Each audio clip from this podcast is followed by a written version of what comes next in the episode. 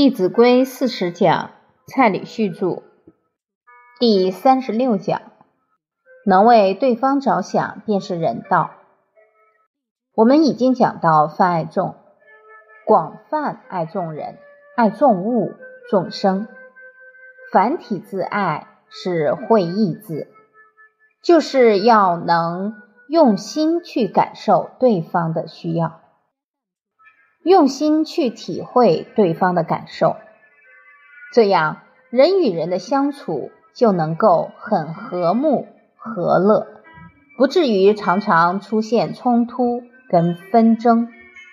孟子说：“天时不如地利，地利不如人和。”所以，天时、地利、人和，谁最重要？人和。与人相处的好，才能人和。如何赢得人和？当然，在生活当中，在待人接物当中，我们要落实《弟子规》中的教诲。《弟子规》提到：“己有能，勿自私。”如果你能做到，那你就会得到人和。孟夫子接着又说：“得道者多助，失道者寡助。”得道者能够获得很多的帮助，失道者就很少有人会帮助他。诸位朋友，这个道是指什么？中庸里面有提到“修身以道，修道以仁”，所以道就代表仁慈之心。当一个人处处能为人着想，就已经在人道之中。所以得道者代表他。存心能为对方着想，失道者都是自私自利，没有去感受到别人的情绪，没有去看到别人的需要，只有自己。长期下来，必然因为存心的不同而有截然不同的结果。所以，得道者必多助，失道者必寡助。寡助之至，亲戚叛之。自私到了极点，连亲朋好友都离你而去。所谓众叛亲离，多助之至，天下顺之。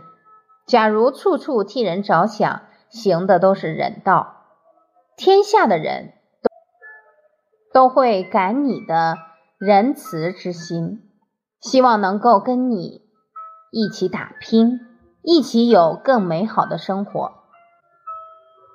周文王正是以仁慈之心赢得民心。有一次在工地，有人挖到了一些白骨，就放在旁边，被周文王看到了。周文王诚惶诚恐，马上对这些骨头祭祀后，隆重的埋好。旁边的人看了很感动，说。文王对死人都不敢轻慢，都这么恭敬，想必对于活着的人必然会尽心关怀，爱民如子。所以周朝很快以仁慈之心统一了天下，而且开创了中国历史上最长的一个盛世，绵延了八百年之久。我们来看看如何得到多助。《弟子规》泛爱众的教诲，事实上也环绕在一个“人”字。我们来看看以下的句子：“己有能，勿自私”，就是教育大家为别人尽心尽力提供服务。在宋朝时代，宰相范仲淹小时候遇到一个算命先生，他就走过去跟这位先生说。你可不可以帮我看看，我能不能当宰相？算命先生听了很惊讶，说：“你这个孩子小小年纪，口气挺大的。”算命先生这么一讲，范仲淹有点不好意思，头低了下来。接着又说：“不然这样好了，你再看看我能不能当医生。”算命先生也有点奇怪，一开始是说能不能当宰相。现在居然降到当个医生，于是就问他：“为什么你两个愿望差那么大？”范仲淹就说：“因为唯有良相跟良医可以真正救人。一个好的宰相，把国家的政策调控好，可以帮助千千万万的人民；而医生尽心尽力，也可以让人从病苦当中脱离。算命先生看他小小年纪，处处立的志向，不为自己。”而是为了帮助他人，心里很感动，马上跟范仲淹说：“你有这一颗心，你一定可以当宰相，这才是真正的宰相之心。”诸位朋友，范仲淹这么小就立志要当宰相，那当他在念书，在念四书五经的时候，他要念出什么？念出治国平天下。其他一般的读书人要念出什么？功名利禄？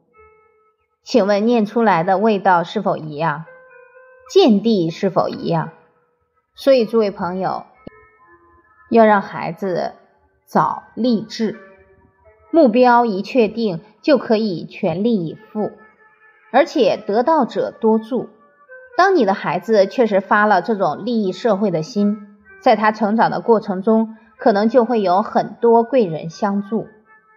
范仲淹在当官的过程中，他他的亲族三百多个人都是他在照顾，他还筹建了很多的义田，让他们来耕作，这样就可以生活无忧。